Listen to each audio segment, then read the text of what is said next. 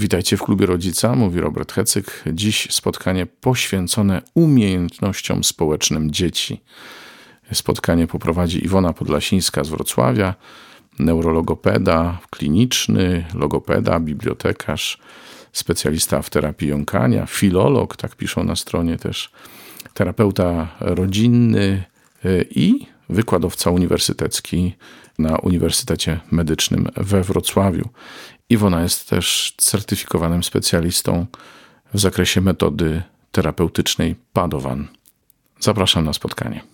Bardzo się cieszę, że mimo piątkowego popołudnia, czy już wręcz wieczoru, Państwo zdecydowaliście się przyjść tutaj i słuchać tego, co ja mam do powiedzenia, bo y, to oznacza, że y, dobro dzieci, młodzieży leży Wam mocno na sercu.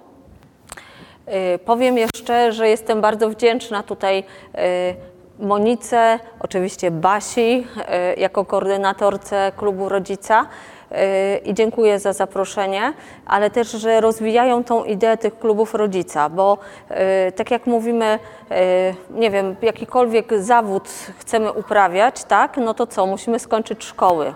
A czy ktoś Was nauczył bycia rodzicami? Bo rozumiem, że tutaj na sali większości jesteście rodzicami. Są też dziadkowie. Są dziadkowie, super, ja się bardzo cieszę, jak są. Babcie są, tak? Babcie, dziadkowie z wnukami. Dobrze, słuchajcie, dzisiejszy temat, żeby już nie przedłużać tych wstępów, to umiejętności społeczne dzieci, jak je rozwijać. Te umiejętności, o których za chwilę sobie tutaj powiemy, pomagają dzieciom wejść w relacje w społeczeństwie. Popatrzcie, taki tutaj slajd przygotowałam. Zobaczcie, mamy grupę przedszkolaków, tak? Grupa przedszkolaków, ja nie wiem, czy Wam tu nie zasłaniam. I w jakiej oni są relacji? Jak myślicie na tym slajdzie? Przyjaźni, tak? Co oni robią tam?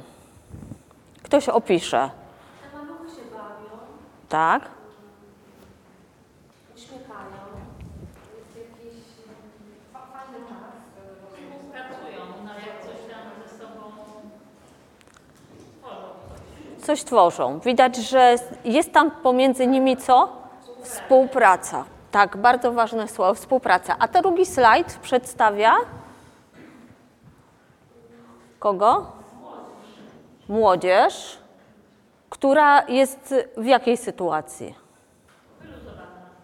Wyluzowana. Są w kontakcie wzrokowym ze sobą?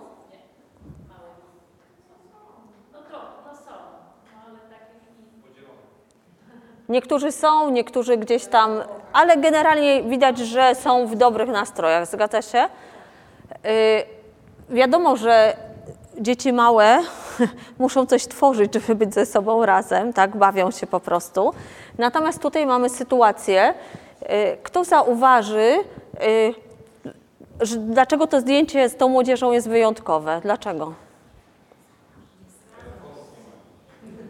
Bo czego nie ma? Brawo, o to mi chodziło. Nie ma telefonów. To jest y, rzadkość dzisiaj, żeby uchwycić taką młodzież, tak? Taką scenę. Bo zwykle mamy co? Oni są obok siebie, ale w swoim świecie. I teraz, czy dzieci i młodzież, którym damy, a tam leżą takie ulotki, zauważyłam, prawda? Były wcześniej spotkania na ten temat zapewne. Yy, są w stanie ze sobą współpracować, jeżeli będą wpatrzone w smartfony, tablety, tudzież inne technologie nowe? Nie. I dlatego miałam pomysł, żeby zrobić to spotkanie. Rozumiecie dlaczego?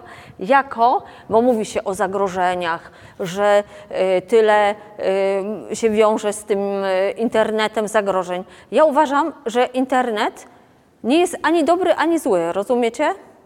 On jest nam na dzień dzisiejszy bardzo potrzebny. To tak jak z nożem. Możemy nóż użyć do pokrojenia chleba i dać komuś, nakarmić, ale możemy też niestety użyć na przykład zabić kogoś. Już tak mówię brutalnie, ale też się zdarza. Niestety we Wrocławiu ostatnio doniesienia są różne na ten temat, coraz młodsi sięgają po taką broń, tak? Więc yy, zauważcie, co ja powiedziałam, broń, a to jest nóż.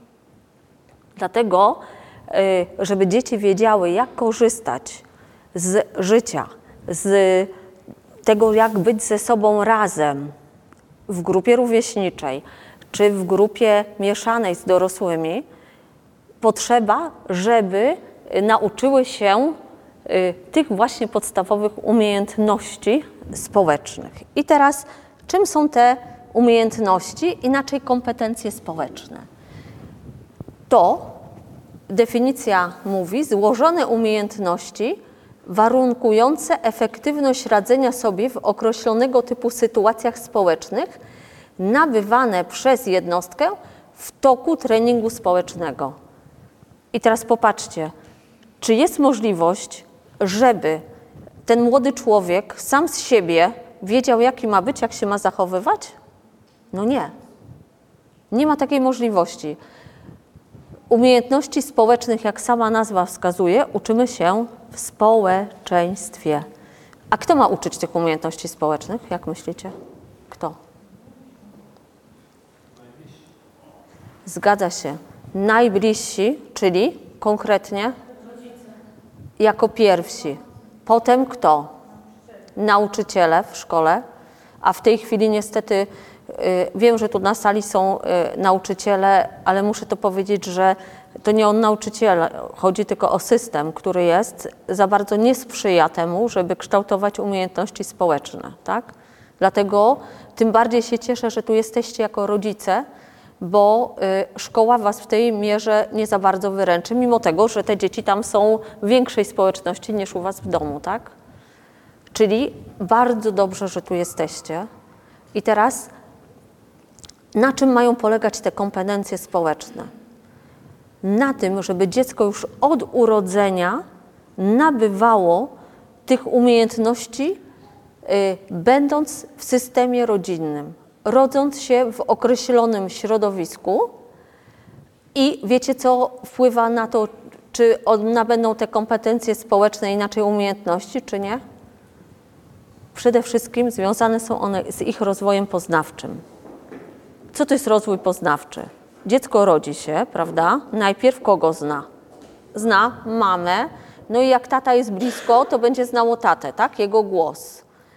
Yy, Później, jak ma te powiedzmy 8 miesięcy, zaczyna, już powinno zacząć raczkować i oddala się od mamy, jest trochę zaskoczone, że ta mama nie podąża za nim, prawda? Bo było przyzwyczajone, że ta mama cały czas jest. Y, później, jak staje się powiedzmy tam y, dzieckiem, które już chodzi, roczne, między rokiem a dwa lata, to eksploruje świat i od, w tym momencie, czy nawet już wcześniej, powiedzmy takie półroczne dziecko, już zaczyna nabywać tych kompetencji y, społecznych przez eksplorowanie świata, przez kształtowanie siebie w rozwoju poznawczym. Wiecie, rozumiecie mnie, o co mi chodzi, tak? Rozwój poznawczy, czyli y, powiedzmy, mama sadza dziecko w kuchni, gotuje obiad. I teraz pytanie, czy da mu do ręki łyżkę i garnek, żeby ono se tam podzwoniło tam łyżką tą w garnek, czy da mu do ręki smartfona? No w dzisiejszych czasach niestety ja obserwuję y, taką rzecz. Jestem w sklepie i mama stoi z dzieckiem w bardzo długiej kolejce, bo jest to, y, to chyba była sobota do południa, Y, ludzie wyspali się, poszli na zakupy i w dość długiej kolejce mama stoi z takim dzieckiem właśnie między rok a dwa lata. Ja rozumiem, jak ciężko jest to dziecko utrzymać w wózku albo przy sobie, no a ona ma zakupy, nie może dziecko biegać po sklepie. I co mama robi? Żeby mieć spokój, daje dziecku oczywiście smartfona, tak? Dziecko zadowolone, a mama w tym czasie wykłada zakupy na taśmę do kasy. Ja Wam powiem, że mi aż nie mogłam wytrzymać, muszę się pohamowywać, bo nie zbawię całego świata. To była tak fantastyczna okazja, żeby z tym dzieckiem nawiązać kontakt, żeby porozmawiać, żeby kształtować teraz moja jako logopeda słownictwo, ponieważ ta mama robiła zakupy warzywne, owocowe, y, jakieś tam inne rzeczy, tak? Można było, a dziecko było mało tego zainteresowane tym, co mama ma w tym koszyku, bo co chwilę jej tam zaglądało i coś próbowało wyciągać. A mama mu nie pozwoliła tego zrobić, tylko dała do ręki smartfona, bo jest prościej i łatwiej samemu te zakupy wypakować. Nie dostrzegła ta mama y, możliwości kształtowania słownictwa po pierwsze, ale też nauczenia y, dziecka takiego małego już, jak się robi zakupy w sklepie. I wiecie, co się dzieje potem? Potem się dzieje to, że ja w gabinecie z dziećmi kształtuję słownictwo dotyczące zakupów na książeczkach, na materiałach typu robimy zakupy w sklepie, potem mam taką lodówkę, do której wkładamy, że na jedną półkę, że tu są warzywa, tu owoce, tutaj tam sery, tu coś tam, tak? A można to zrobić po prostu w sklepie. Zupełnie naturalnej y, y, rzeczywistości. Czyli teraz zobaczcie, prześledzimy sobie, jak to y, wygląda i co wpływa. Co jest potrzebne, żeby później zdobyć takie umiejętności, o których za chwilę powiem, tak? albo może już powiem, takie jak słuchanie, jak współpraca, jak empatia, jak odczytywanie potrzeb innych ludzi, jak odczytywanie swoich potrzeb i komunikowanie tych potrzeb. Rozumiecie? To są te umiejętności społeczne. Jeszcze to potem rozwinę więcej. Ale żebyście wiedzieli, o co chodzi, tak? No to mówię, od zera do trzeciego roku dziecka, yy, życia dziecka. Dziecko zdobywa elementarną wiedzę o innych ludziach. Kto ma to zrobić? Tylko i wyłącznie rodzic na ten czas. W wieku 8 miesięcy rozpoznaje osoby swoje i obce tak powinno być, czasami tak się nie dzieje, tak? W trzecim roku życia y, dziecko y, powinno rozpoznać płeć, y, kierując się ubiorem i fryzurą. Wskazuje palcem przedmiot lub osobę, która go interesuje. Jeżeli nie ma gestu wskazywania palcem, będzie potem trudność rozwojowa w kształtowaniu umiejętności społecznych. Wskaz gest wskazywania palcem powinien się pojawić y, mniej więcej około 12 miesiąca życia, u, między 9 a 12. Jeżeli go nie ma, to znaczy, że y, trzeba y, udać się do specjalisty. Tak? Także tutaj ten gaz wskazywania palcem jest bardzo istotny. Dlaczego tak jest? To istotne. Wskazuje palcem przedmiot lub osobę, która go interesuje ponieważ w tym czasie następuje intensywny rozwój kory przedczołowej odpowiedzialnej za uczucia i interakcje społeczne. To jest ten wiek od zera do trzeciego roku życia. Ja jestem neurologopedą, ja do wszystkiego podchodzę, rozumiecie, tak z tego punktu widzenia neurologii, tak? Więc mówimy, że mózg się w ten sposób rozwija, że między pierwszym, znaczy między zero od urodzenia, praktycznie od łona mamy, do trzeciego roku życia kształtują się podstawowe procesy emocjonalne, a w związku z tym też społeczne, ponieważ y, następuje rozwój układu limbicznego, a układ limbiczny wpływa na takie układy jak autonomiczny układ nerwowy, który pobudza nas do działania i wyhamowuje, czyli tu mamy też myślcie o waszych dzieciach, tych starszych albo tych młodszych, czy one potrafią wyhamować, tak? Jeżeli trzeba. Y, układ y, immunologiczny, czyli teraz mówimy o tych dzieciach, co ciągle chorują, bo to jest układ odpornościowy, i układ endokrynologiczny, czyli ten związany z hormonami. To trochę potem on więcej da znać o sobie w wieku dojrzewania. Ale to się kształtuje już tu. Zobaczcie, jakie to jest ważne, żeby po prostu od początku patrzeć, czy dziecko rozwija się prawidłowo i mieć tą wiedzę. Czyli 8 miesięcy, taki potem rok i do trzeciego roku życia ten rozwój. I co rodzice powinni robić? Absolutnie pozwalać eksplorować otoczenie. Oczywiście w asystencji rodzica. Czyli są pewne szuflady, które można otwierać. Rozumiecie? Dziecko ma prawo się pobrudzić. Dziecko brudne to dziecko szczęśliwe. a przychodzą do mnie do gabinetu, mama mówi, nie rusz tego, to przecież już ktoś dotykał, nie? Ja mówię, proszę pani, to jest wszystko zdezynfekowane, przygotowane dla pani dziecka, tak? Ja rozumiem w przychodni, y, gdzie dzieci przychodzą chore, że mamy nie pozwalają tych zabawek, co tam, to w ogóle, może ich tam nie powinno aż tak tyle być, y, to ja to rozumiem, ale w momencie, kiedy y, dziecko jest takie małe, jeszcze jedną rzecz powiem, bo nie wszyscy o tym wiedzą, że dziecko od do 18 miesiąca życia, od 8 do 18 ma w ślinie specjalny enzym, bo wiecie, że bierze wszystko do buzi, dlatego te mamy nie pozwalają za bardzo. y, Specjalny enzym w buzi, który chroni go y, przed bakteriami i zarazkami. Po prostu zabija je. A musi polizać, dotknąć, włożyć do buzi, bo w ten sposób jego mózg czyta kod tego przedmiotu. I jeżeli mama wtedy mu powie, to jest powiedzmy, nie wiem, kubek, łyżka, coś tam co weźmie, klocek, to to dziecko dopiero wtedy zapamiętuje. Jeżeli mu tylko pokaże i nie, da, nie pozwoli mu dotknąć, nie będzie zapisu, nie będzie mówić. Rozumiecie, jakie to jest ważne? A mało tego, wpływa to na jego rozwój umiejętności społecznych. To, że ono się tam podotyka, pobrudzi się, y, że pobiega po rosie. Ja Wam powiem, że tak patrzę tu na Państwa Piaseckie, ja czuję, że Wasze dzieci tak właśnie robią i że tak jest. Mam rację? Tak, więc jakby ktoś nie za bardzo, o, ale ja myślę, że jak jest więcej tych dzieci, to jest trudniej, żeby były czyste. tak? Nie wiem, nie pamiętam.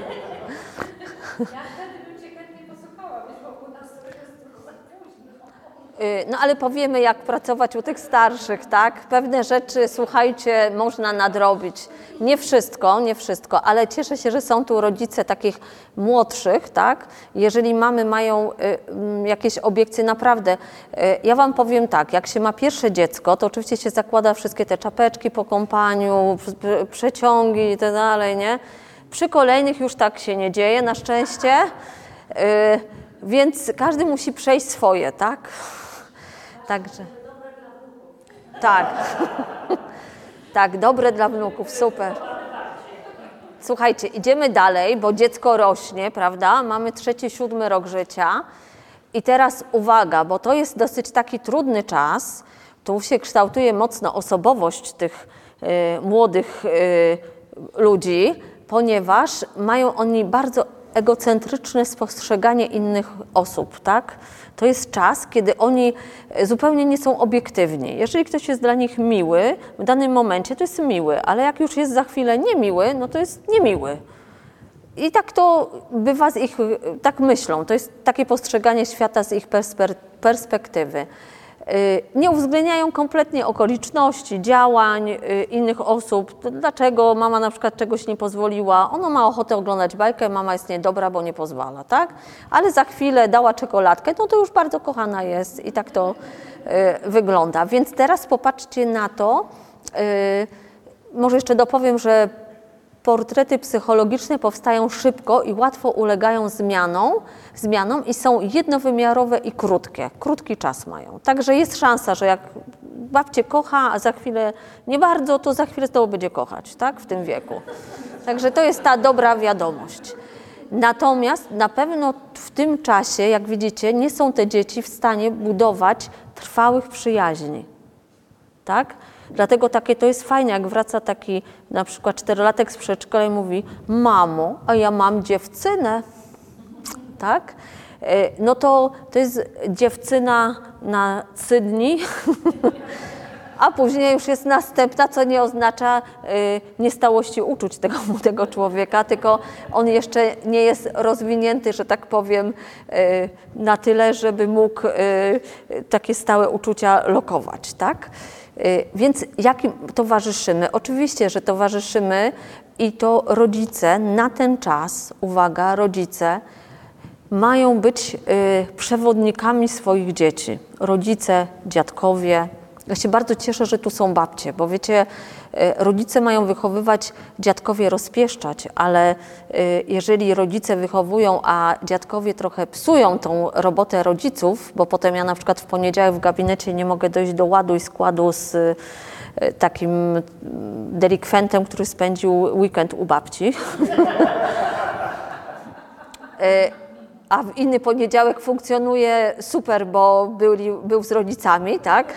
E, no to właśnie tak ja się cieszę z tego, że tu jesteście i słuchacie, a szczególnie to jest ważne w tym wieku, tak? E, żeby miało jasne, określone wzorce, granice postawione i to wy decydujecie. Pamiętajcie, to dziecko nie potrafi samo, to nie jest wiek, a ma się ukształtować później do współpracy, do słuchania, empatii, przypominam, e, komunikowania swoich potrzeb, dostrzegania potrzeb innych. To już wymieniam takie zupełnie podstawowe y, umiejętności społeczne.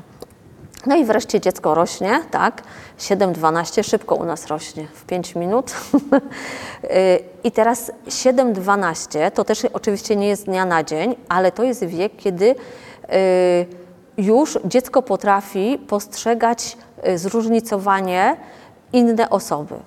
Charakterystyki stają się bardziej obiektywne, pogłębione. Dzieci zastanawiają się nad motywami i intencjami zachowań innych ludzi. I charakterystyki tych osób powstają przez dłuższy czas. I tu już mają szansę nawiązać się y, te relacje, które mogą przetrwać nawet do bardzo y, odległych czasów. Tak? I teraz zapytam, czy ktoś z Was, tych takich może nie, no w zasadzie nie ma tutaj osiemnastolatków, to mogę pytać każdego. E, czy ma, ktoś mógłby e, się pochwalić, że przetrwała jakaś taka przynajmniej znajomość, jak nie przyjaźń, a może przyjaźń z tego okresu szkoły podstawowej? Widzicie?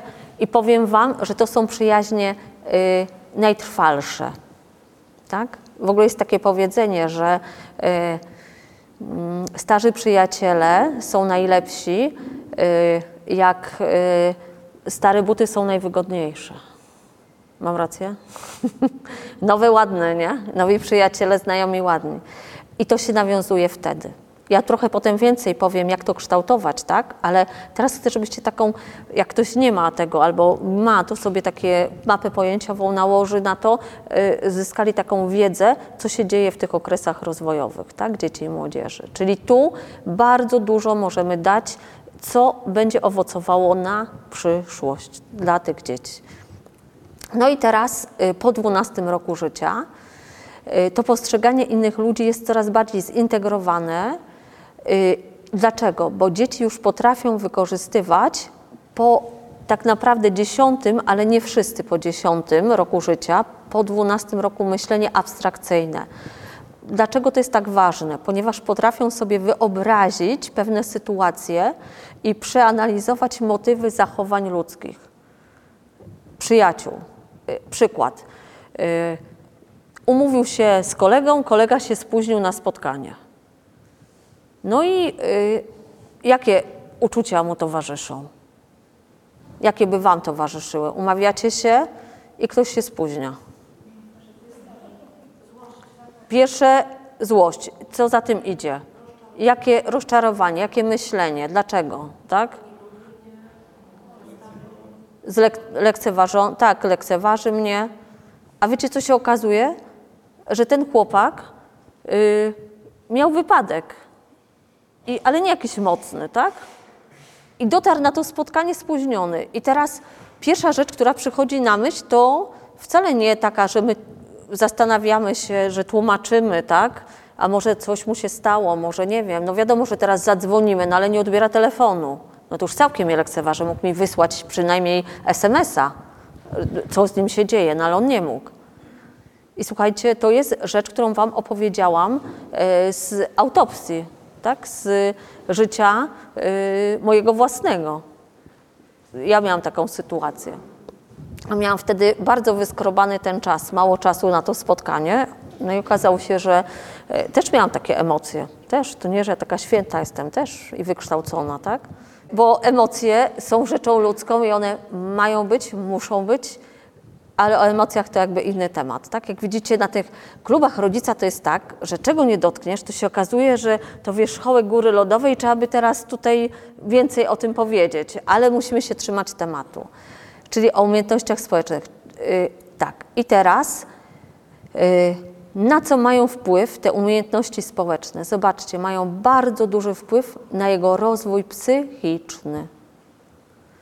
Dziecko, które nie czuje się bezpiecznie w grupie, a nie czuje się bezpiecznie w grupie, ponieważ może mieć problemy z wyrażaniem swoich potrzeb i swoich myśli, to dziecko y, będzie miało niskie kompetencje społeczne i będzie miało spore trudności, żeby budować właściwe relacje. I teraz zobaczcie, najpierw jego światem 03 jest świat domu. I co Wam powiedziałam? Ma się brudzić od, yy, pod Waszym okiem, ma być bezpiecznie, kontakty zabezpieczone, rogi obklejone, tak? Ale ma eksplorować otoczenie. Jak będzie miał starcie z kotem, poradzi sobie. Albo kot ucieknie, albo do, zdobędzie doświadczenie, bo zostanie podrapane, tak? Yy, no tak, tylko że teraz Mamy, w większości przypadków mamy, chociaż ostatnio mi się taki tata trafił w gabinecie. Zaraz Wam powiem, jakie były e, reminiscencje tego, jak dziecko jest tak traktowane w domu. E, są nadopiekuńcze i wyręczają dzieci, bo ten trzylatek się zmęczy przecież. Jak, będzie, jak mu klocek upadnie, to on czeka i patrzy, że mama mu podała. I zobaczcie, to jest początek, dom. Potem idzie do placówki, tak? Żłobek, przedszkole, Y, i tam już musi wdrożyć to, co wyniósł z domu. A jeżeli w domu ta mama mu wszystko podawała, to, to on czeka, że pani w przedszkolu też mu poda. Będzie współpraca, no jeden na jeden. Pani podaje mi, to jest współpraca pani ze mną. Ale tak nie będzie, bo pani ma tam trzydziestkę dzieci, więc nie, nie zrobi tego. Czyli ta, a, wie, a co powiedziałam, że buduje te relacje w oparciu o to, co w danej chwili się wydarza. Tak? On taką ma ocenę sytuacji. No więc zaraz przestanie chcieć chodzić do tego przedszkola i w ogóle lubić chodzić do tego przedszkola. I wiele takich mamy teraz przypadków. I powiem Wam, co się w tym wieku zdarzy, zdarza z dzieckiem w gabinecie. Jest dziecko, które trafiło do nas z jąkaniem i y, zakwalifikowane na terapię. Y, dziecko, które kompletnie nie umie współpracować, tylko jest, y, ma, mama mu tam wszystko podaje, a jeszcze więcej tata. Y, I to dziecko na pierwszych zajęciach całe zajęcia przeryczało, a w momencie, kiedy już widziało, że nie przełamie tej terapeutki, bo to akurat koleżanka pracowała z nim u nas w gabinecie, to zaczęło rzucać, ale ponieważ mogło siebie uszkodzić tym klockiem prawda, drewnianym, który my tam mamy, no to terapeutka przytrzymała go. To co? Została pogryziona w szyję i w rękę. Tak to wyglądało, tak? To pytam się, czy to dziecko ma umiejętności społeczne? Nie. Ono ma 4,5 roku. I ono ma iść do przedszkola. I potem, i co? I teraz wejdzie w grupę, zacznie gryźć tą grupę. Czy będą go lubili? Nie. A dzieci w tym wieku, co ja Wam powiedziałam, że oceniają sytuację tu i teraz. Rozumiecie, o czym ja mówię? Dlatego to, co się dzieje potem w szkołach, tak? to, co się dzieje później z dziećmi tymi nastoletnimi, które też przeżywają mnóstwo problemów swoich własnych na skutek dojrzewania, już się zaczyna w tym okresie wcześniejszym. No i czyli budujemy te kompetencje społeczne. I teraz tak. Y, tu przytoczyłam Wam definicję, że są to kompetencje społeczno-emocjonalne, dlatego że kompetencje społeczne warunkują rozwój psychiczny, w tym emocjonalny. To złożone umiejętności, które z kolei warunkują efektywność samoregulacji emocji oraz radzenia sobie w różnych sytuacjach społecznych. To jest y, definicja pani Matczak, która bada właśnie temat tych relacji i kompetencji społecznych. I nigdy nie należy oddzielać emocji od interakcji społecznych. Te dwa czynniki współgrają ze sobą w każdej sytuacji, w jakiej znajduje się dziecko. Ale pomyślcie sobie, czym by był konflikt bez złości? nie byłoby konfliktu. co opowiedziałam o sytuacji tej, jak się spóźnia ktoś na spotkanie, tak? No jest jakaś taka emocja się rodzi, no złość, tak? Czy jakieś tam jeszcze inne towarzyszą. Czyli teraz o co w tym wszystkim chodzi? Żeby nauczyć się rozpoznawać swoje emocje, nauczyć się zarządzać tymi emocjami, nauczyć się wyrażać te emocje adekwatnie co do czasu, miejsca, osoby i musi być harmonia w funkcjonowaniu swoim własnym, żeby później móc harmonijnie wejść w grupę społeczną i nawiązać dobre relacje. Czyli zobaczcie, że te umiejętności społeczne to tak naprawdę ich początek tkwi gdzie? W tym, czy my umiemy y, wyrażać siebie, czy umiemy nazwać to, co się w nas dzieje i umiemy o tym zakomunikować najpierw sobie, a później otoczeniu. I podstawowe umiejętności społeczne to umiejętność zawierania znajomości. I teraz prześwietlajcie swoje dzieci. Czy wasze dzieci potrafią zawierać znajomości? I teraz oczywiście myślcie o tym y, w kontekście y, znajomości y, z dziećmi, równolatkami, dziećmi starszymi, młodszymi, z nastolatkami, z dorosłymi, tak? Szeroko myślcie o tych znajomościach, bo ktoś może na przykład z dziećmi się bawić, nie ma problemu, idziecie na plac zabaw, nie znają nikogo, ale podejdą. Natomiast jak wejdzie tam, powiedzmy, nie wiem, już taki ośmiolatek, to uciekają do mamy. Pytanie dlaczego? Potem kolejna rzecz y, to podtrzymywanie znajomości. I tutaj bardzo ważna umiejętność rozstania się. Dlatego, że przecież dzieci nie będą cały czas w tej samej grupie. Było wiele takich przypadków, ja miałam też w gabinecie, że dziecko na przykład zaczęło się jąkać, bo zmieniło y, placówkę. Przeszło do innego przedszkola, bo rodzice się przeprowadzili. Y, przeszło y, z przedszkola do szkoły. Nie przeszło z tą samą grupą, bo czasami to jest niemożliwe. Potem, jak idzie dalej w rozwoju, też nie pójdzie ze wszystkimi. Czyli, czy ja umiem podtrzymywać znajomość, ale czy też umiem się rozstać. Potem, czy umiem słuchać. Czy wasze dzieci was słuchają? Jak mówicie do nich na przykład, że koniec już tamtego y, gry, słyszą was? Słyszą? tak. No właśnie. Potem tak. Bardzo ważna rzecz, słuchajcie, w rozwoju społecznym umiejętność zadawania pytań. Czy wy wiecie, jak ważne to jest później, jaką y, ścieżkę rozwoju osobistego wybiorą od tego, czy potrafią zadawać umiejętnie pytanie? Umiejętność zadawania pytań to jest też zdobycie wiedzy, takiej, którą ja chcę. Teraz bardzo dużo dzieci y, ma różne dysfunkcje, tak?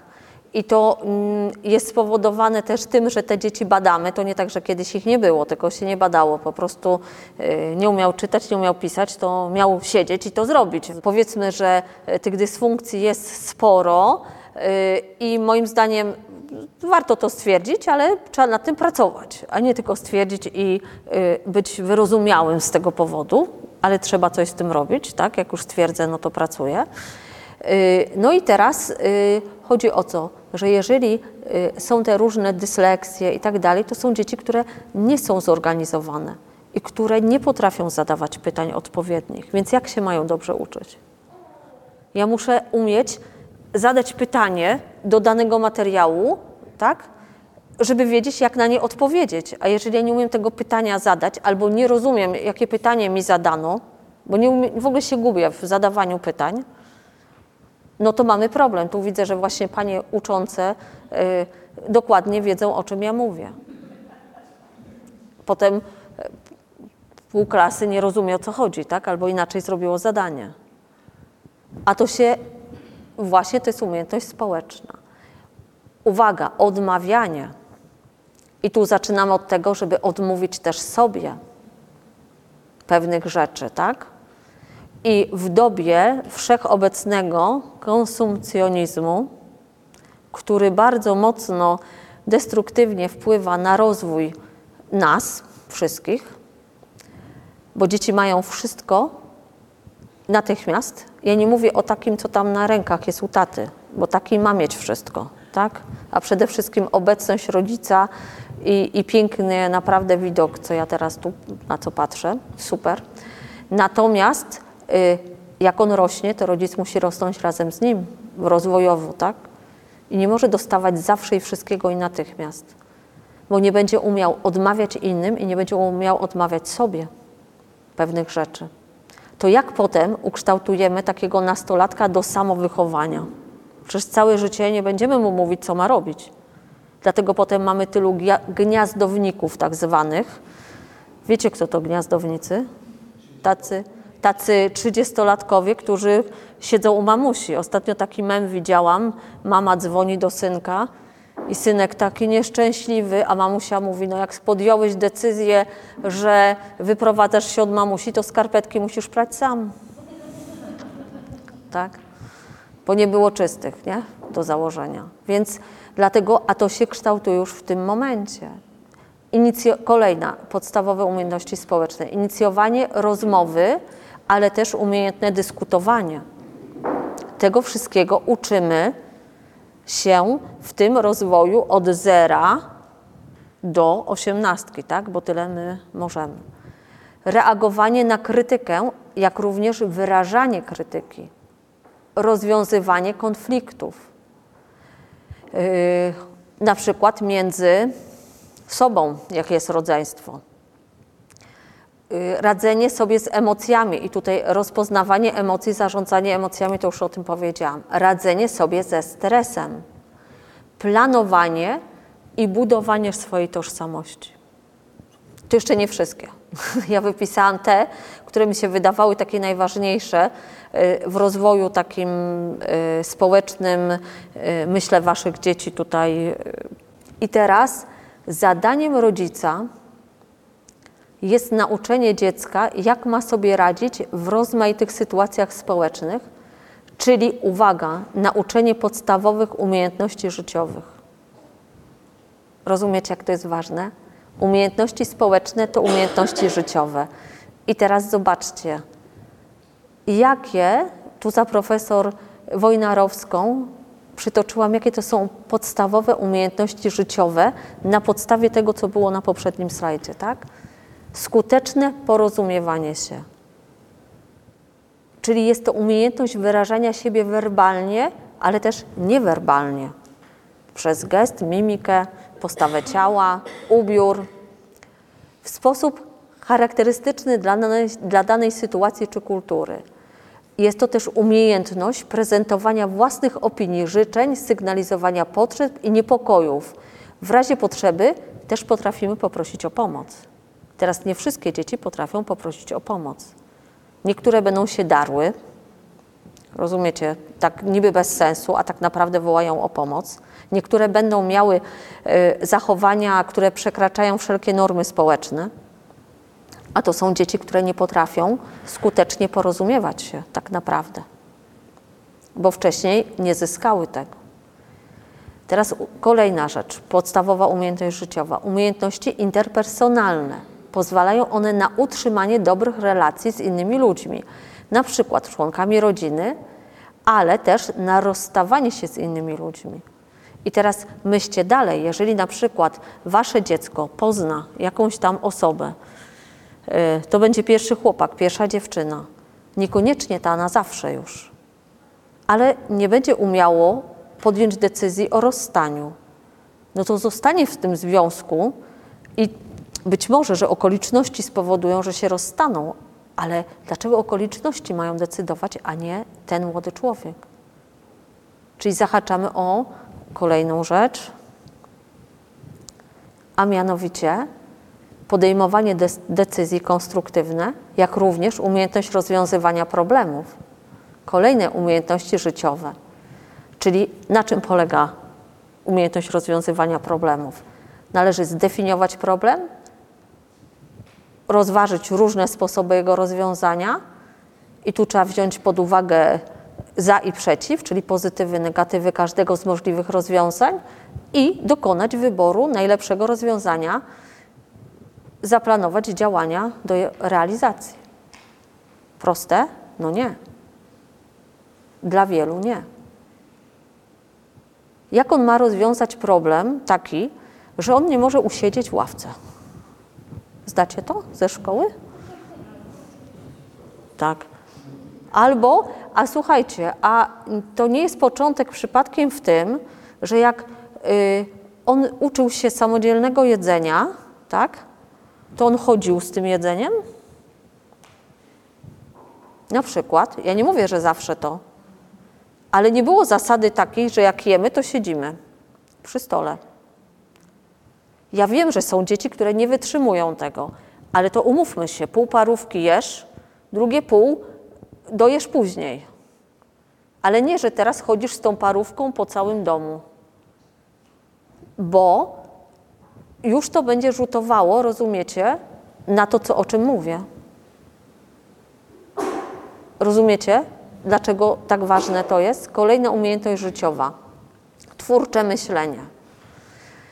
Twórcze myślenie oczywiście ułatwia podejmowanie decyzji, rozwiązywanie problemów i polega na poszukiwaniu możliwych rozwiązań oraz braniu pod uwagę ich różnorodnych konsekwencji możemy wyjść poza obszar naszych dotychczasowych doświadczeń, niezależnie od tego, czy rozwiązaliśmy problem, czy podjęliśmy decyzję.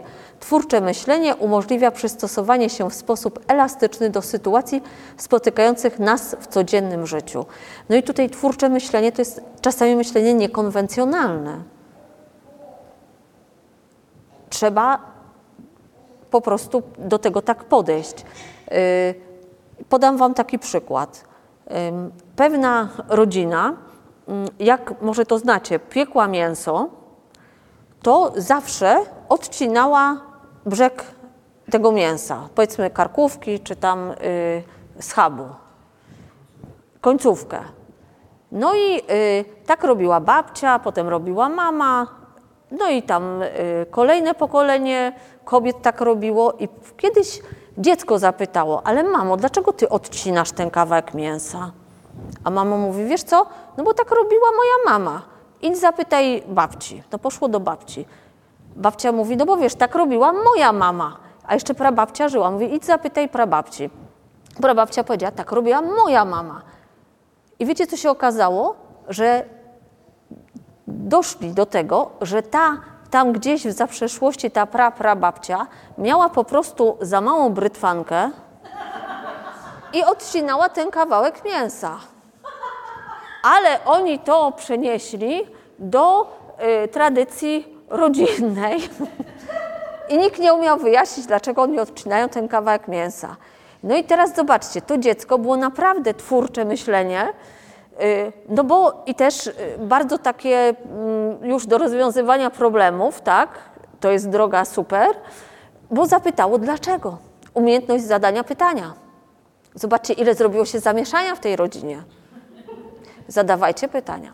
Krytyczne myślenie się włączyło, kolejna umiejętność życiowa, tak? To zdolność analizowania informacji i doświadczeń w obiektywny sposób. Znaczy, zaczęto już, y, była większa brytwanka, mieściło się już, zaczęli, przestali odcinać, tak? Tego pytania, tak w ogóle, bo to jest y, prawdziwa historia. To nie tak, że ja Wam tu podaję coś wymyślone, tylko tak faktycznie było. Kolejna podstawowa umiejętność życiowa, bardzo ważna w tym wieku, y, w zasadzie w każdym wieku, tylko te młodsze dzieci do siódmego roku życia tego nie czują, to jest samoświadomość. Co to jest samoświadomość? To zdolność do poznania samego siebie, swojego charakteru, mocnych, słabych stron, tego co lubimy, czego też nie lubimy. I rozwijanie samoświadomości pozwala nam ocenić, kiedy znajdujemy się pod wpływem stresu, lub presji innych, czego nie lubimy też, to także predyspozycja do skutecznego komunikowania się i utrzymywania dobrych relacji z innymi. Widzicie? Czyli bardzo ważna umiejętność życiowa samoświadomość. I kolejna to empatia.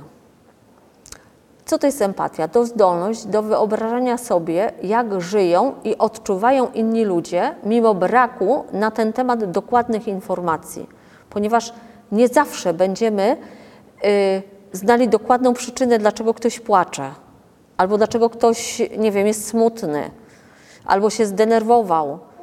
Natomiast empatia pozwala nam zrozumieć i zaakceptować inne osoby znacznie różniące się od nas samych, albo inaczej się zachowujące w danej sytuacji niż na przykład my byśmy oczekiwali. Bardzo ważna sprawa z tą empatią. Yy, też ją jako yy, umiejętność życiowa, ale też umiejętność społeczna. Kolejna, radzenie sobie z emocjami. To umiejętność rozpoznawania własnych emocji oraz emocji innych ludzi, uświadamianie sobie ich wpływu na nasze zachowania oraz zdolność do właściwej reakcji na różne emocje.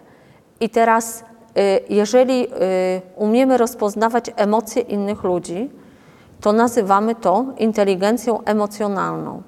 I powiem Wam, że osoby, które mają inteligencję emocjonalną, dużo dalej zachodzą w rozwoju niż te, które mają wiedzę. Czyli te, które potrafią odczytywać emocje innych, ale najpierw muszą umieć odczytywać swoje. Najpierw swoje, a dopiero innych. Y, radzenie sobie ze stresem. Bardzo ważna umiejętność życiowa, myślę, y, w każdym czasie, ale dzisiaj szczególnie bo ciągle podlegamy jakimś tam stresowi. I teraz o co w tym chodzi? Żeby umiejętnie rozpoznawać źródła stresu w naszym życiu i sposób, w jaki reagujemy na stres, nauczyć się reagowania na ten stres oraz y, umiejętność kontrolowania poziomu stresu. Czy stres jest nam potrzebny w życiu? Jest. Tak, na przykład zbliża się egzamin, już się trochę zaczynam tam bać, tak, no to się pouczę na przykład, nie? Albo y, za chwilę mama wraca, to wyłączam tego kąpa, nie? I posprzątam tam. no właśnie. Więc stres tak naprawdę jest nam potrzebny. Poza tym, no wiecie, no adrenalina, tak, y, są osoby, które y, żyją w tak fajnie im się żyje w, w na stresie, takim lekkim chociaż. Może być też nawet przyjemny. Natomiast jak jest go za dużo, i teraz przypomnijcie sobie, co Wam mówiłam o układzie limbicznym, i teraz, że z niego wynika te, y, korelacja do układów autonomicznego. Autonomiczny pobudza nas do działania i wyhamowuje. Widzicie, jakie ważne? Tak? Kora przedczołowa od 0 do 3 lat się kształtuje. Wszystko, co zrobimy w tym wieku, będzie miało znaczenie, czy sobie poradzi ze stresem, jak będzie nastolatkiem. Tak jesteśmy skonstruowani. No i teraz uwaga. E, jest oczywiście, że teraz wy możecie odnieść wrażenie, kurczę, ale przed nami robota, tak, jako rodzicami. Tyle rzeczy powinniśmy wiedzieć, tyle rzeczy e, trzeba by się nauczyć może. Powiem wam jedno. E, dzieci są lustrem rodziców. Czy Wam się to podoba? Nam, bo ja też jestem rodzicem, czy nie? To dokładnie odzwierciedlą to, co zobaczą. Ale odzwierciedlą też to, co zobaczą w szkole, z kolei w domu. Yy, więc yy, teraz pomyślcie o sobie, tak? O tym, czy Wy nie potrzebujecie zdobyć wiedzę, tak, ale też przejść taki trening umiejętności społecznych. I tu powiem tak.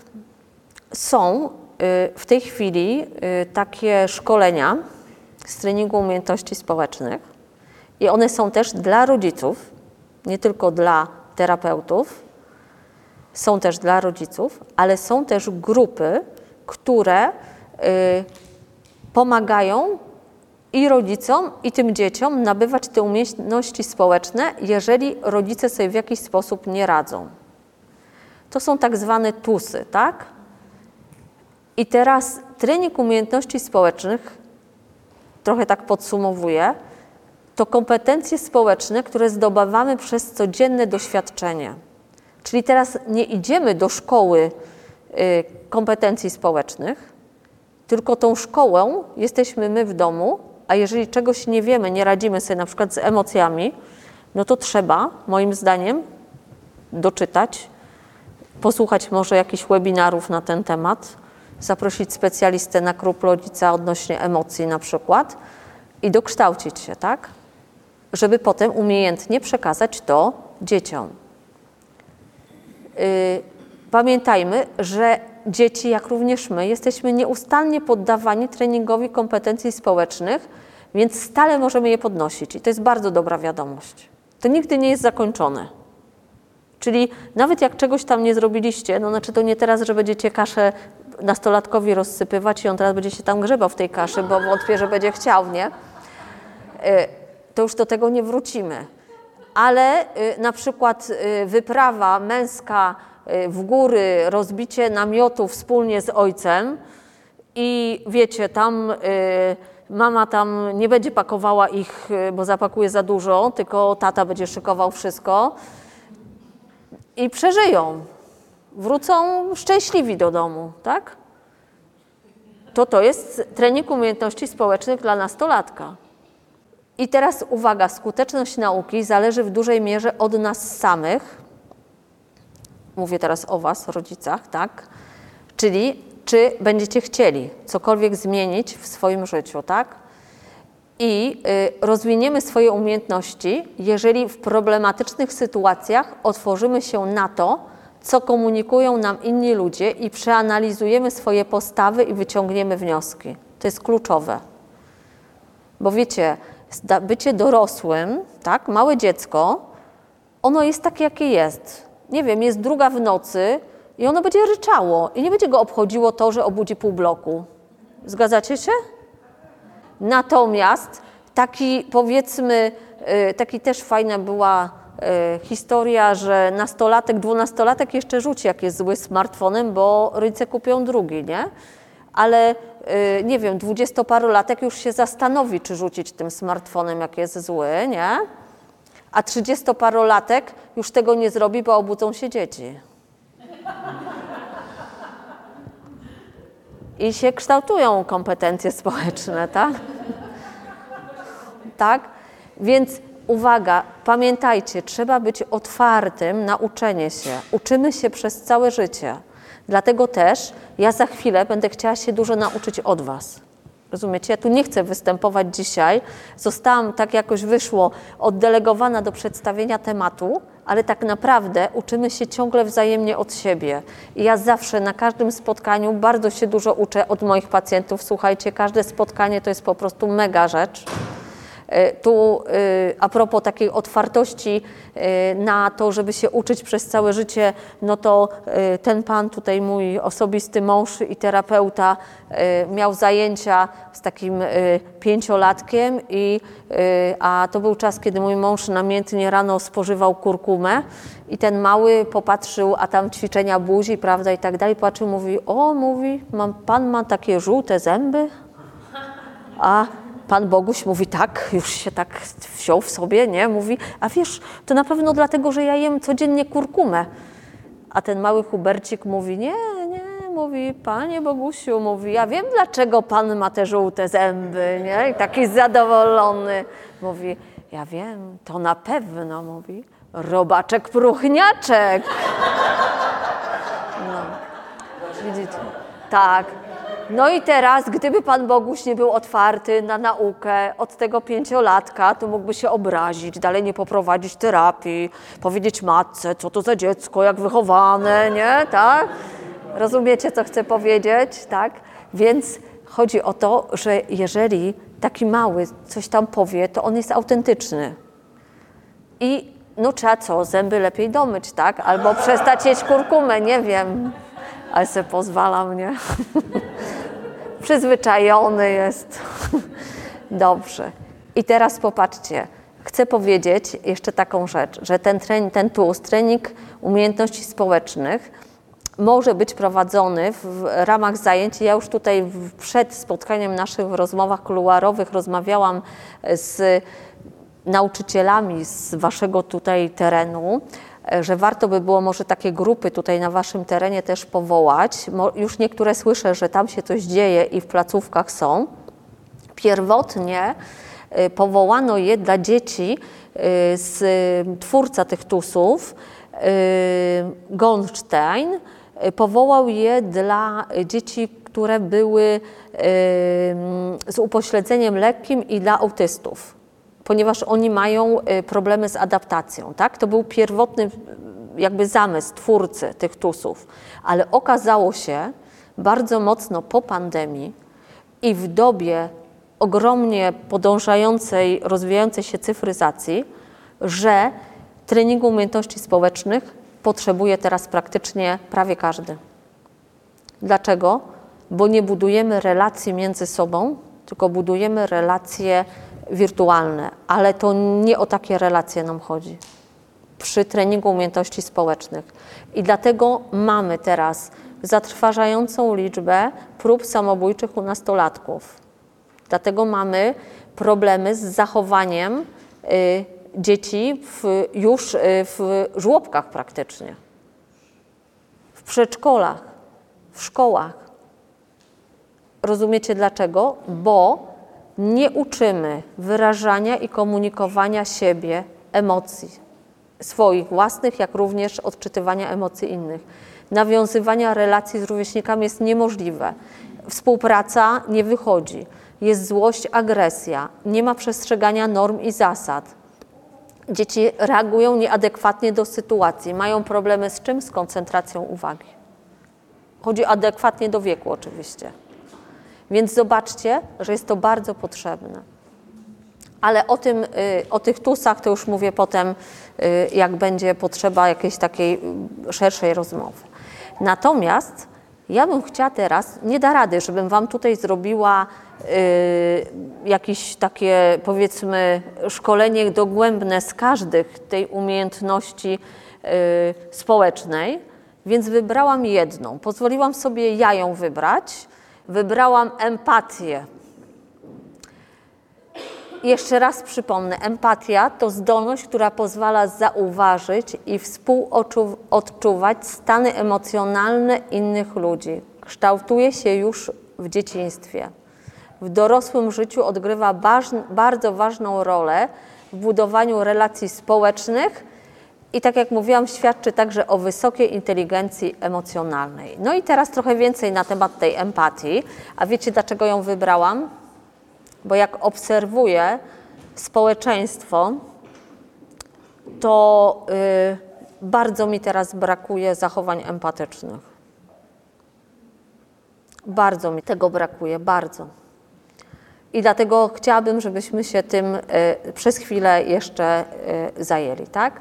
I teraz w psychologii wyróżnia się dwa rodzaje empatii. Emo, empatię emocjonalną, czyli to jest współodczuwanie stanu emocjonalnego drugiej osoby i troska o nią, czyli w skrócie umiejętność czucia emocji innych. Ale też mamy empatię poznawczą, bardzo ważna rzecz w rodzicielstwie, bardzo ważna, kluczowa wręcz, umiejętność przyjęcia perspektywy drugiej osoby, zrozumienia, co czuje, a także obserwacja rzeczywistości z jej perspektywy. Rozumiecie, jaka jest różnica? Tutaj widzę, że ktoś płacze. No to podejdę, mogę płakać z nim, przytulić go, nie wiem, y, jak go bliżej znam, to może zaproponować mu wyjście z tej sytuacji albo chociaż z nim po prostu pobyć, tak? Natomiast empatia poznawcza to jest umiejętność popatrzenia z perspektywy tej osoby. I teraz zobaczcie, jeżeli podam ten przykład, wrócę do tego przykładu, yy, spóźnia się na spotkanie osoba, z którą się umówiliśmy.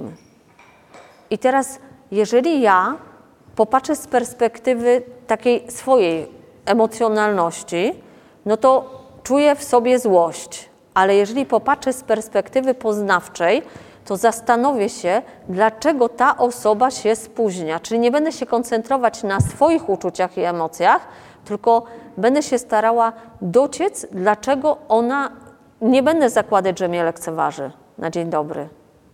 I teraz y, chcę, żebyście trochę pomyśleli o pewnych sytuacjach z waszego życia rodzicielskiego. Dziecko na przykład przekroczyło jakiś wasz zakaz, czy powiedzmy zasadę jakąś, która jest. I myślcie teraz, co to w was rodzi w pierwszym momencie, co?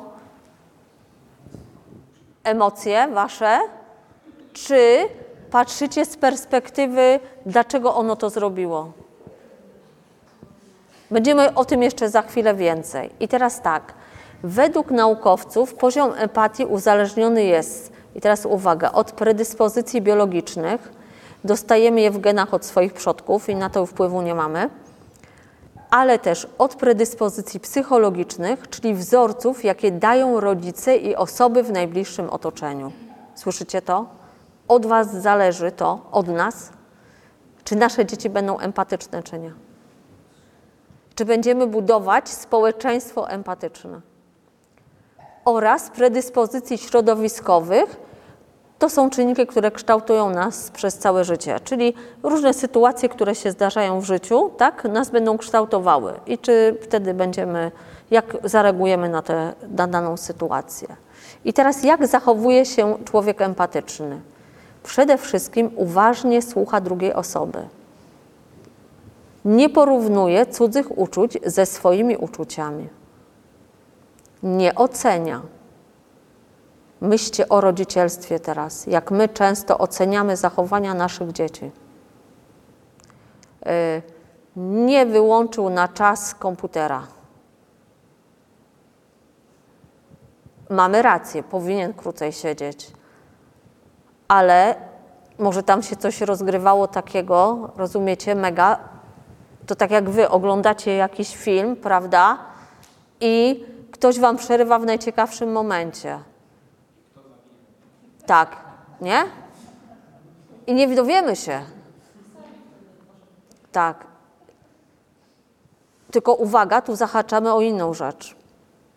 Ja specjalnie daję taki przykład trochę z tej cyfryzacji, bo tu zahaczamy o to, że jeżeli doprowadzamy do takich sytuacji, no to, y, że to dziecko nie wyłączy, to problem leży gdzie indziej i tak naprawdę pozostaje nam być empatycznymi.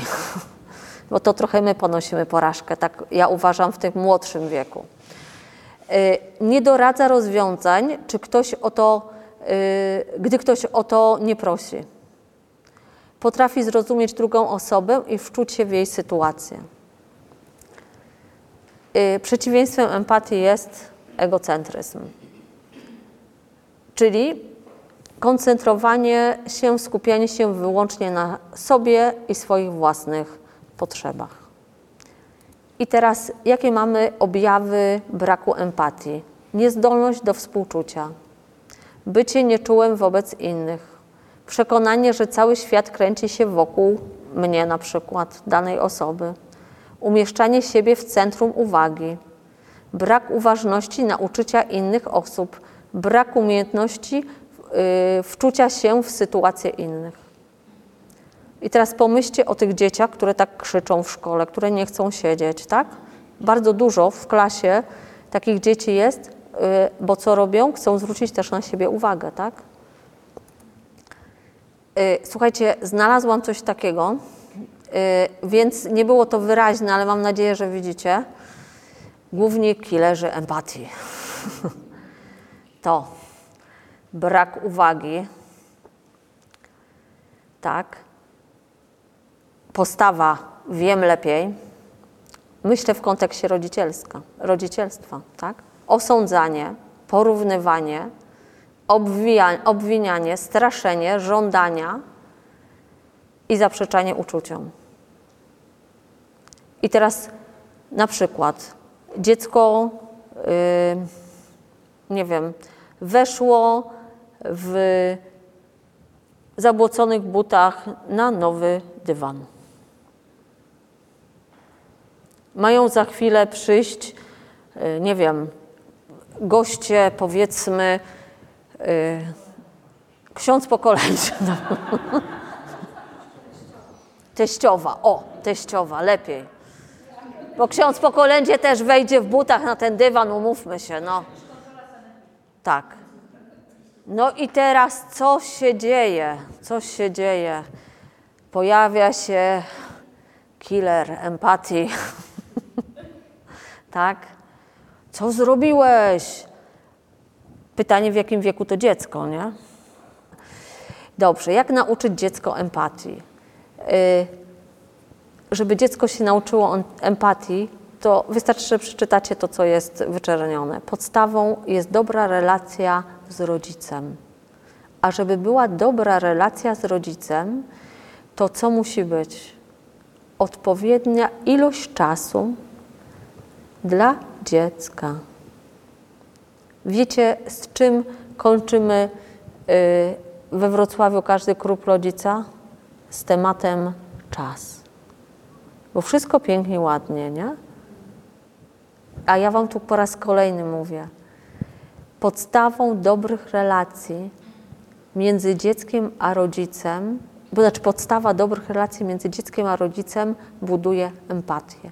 Żeby była dobra relacja, to ten rodzic małego dziecka musi zejść z nim na dywan, musi pójść do piaskownicy, pobrudzić się tym piachem, tak? Yy, I być w, w świecie tego dziecka. Musi mu po raz tysięczny przeczytać tą samą bajkę. Tylko uwaga, żeby się nie pomylić, bo wam powie, że się pomyliłeś. Nie? Pamięta wszystko, ale potrzebuje tego. Z jakichś powodów potrzebuje, żebyś mu po raz tam setny przeczytał czerwonego kapturka, czy tam inną bajkę, tak? Bo i czuje, i żebyś ty przeczytał, nie audiobook. Dlaczego? Bo potrzebuje słyszeć wasz głos, tak jak słyszał w łonie mamy. Potrzebuje czuć wasz dotyk, to, że jesteście przy nim. A nie, przepraszam, trochę tak do nauczycielskiego ogródka, sprawdzanie prac po godzinach. Koniec z tym. Dziecko jest ważniejsze. I teraz, aby wykształcić w dziecku empatię, rodzice sami powinni być empatyczni, dając dobry przykład, y, żeby pokazać najpierw temu maluchowi, ale potem też temu nastolatkowi empatyczne zachowanie. Natomiast co zrobić w przypadku braku empatii u dziecka? Y, można przygarnąć zwierzaka, na przykład, najlepiej takiego, y, wiecie, do, do adopcji, tak, żeby maluch się mógł nim opiekować Y, jest taka literatura, y, są to bajki terapeutyczne konkretnie, które, ale też książeczki. Ja Wam tu y, dwie takie pokazuję, tak, na tym slajdzie. Bajki, które uczą, jak żyć wśród innych i opowieści o tym, co w życiu ważne, w których są przedstawione historie, jak współodczuwać z innymi i o tym można porozmawiać, tak? i rozmowa na temat potrzeb, uczuć innych oraz analiza sytuacji, które budzą niepokój. Jeżeli te działania nie przyniosą rezultatów, warto skorzystać z pomocy psychologa dziecięcego. Także doradzam, im szybciej, tym lepiej. Jeżeli widzicie, że wasze dziecko nie wykazuje takich zachowań empatycznych, to warto skorzystać e, z pomocy psychologa. I teraz cytat e, Janusza Korczaka. Ku zbudowaniu Dziecko chce być dobre. Jeśli nie umie, naucz. Jeśli nie wie, wytłumacz. Jeśli nie może, pomóż. I jeszcze chcę powiedzieć o jednej bardzo ważnej pułapce. Nie starajcie się być doskonałymi w oczach waszych dzieci. Nie ukrywajcie przed nimi waszych błędów. W ten sposób dzieci niezawodnie je powtórzą.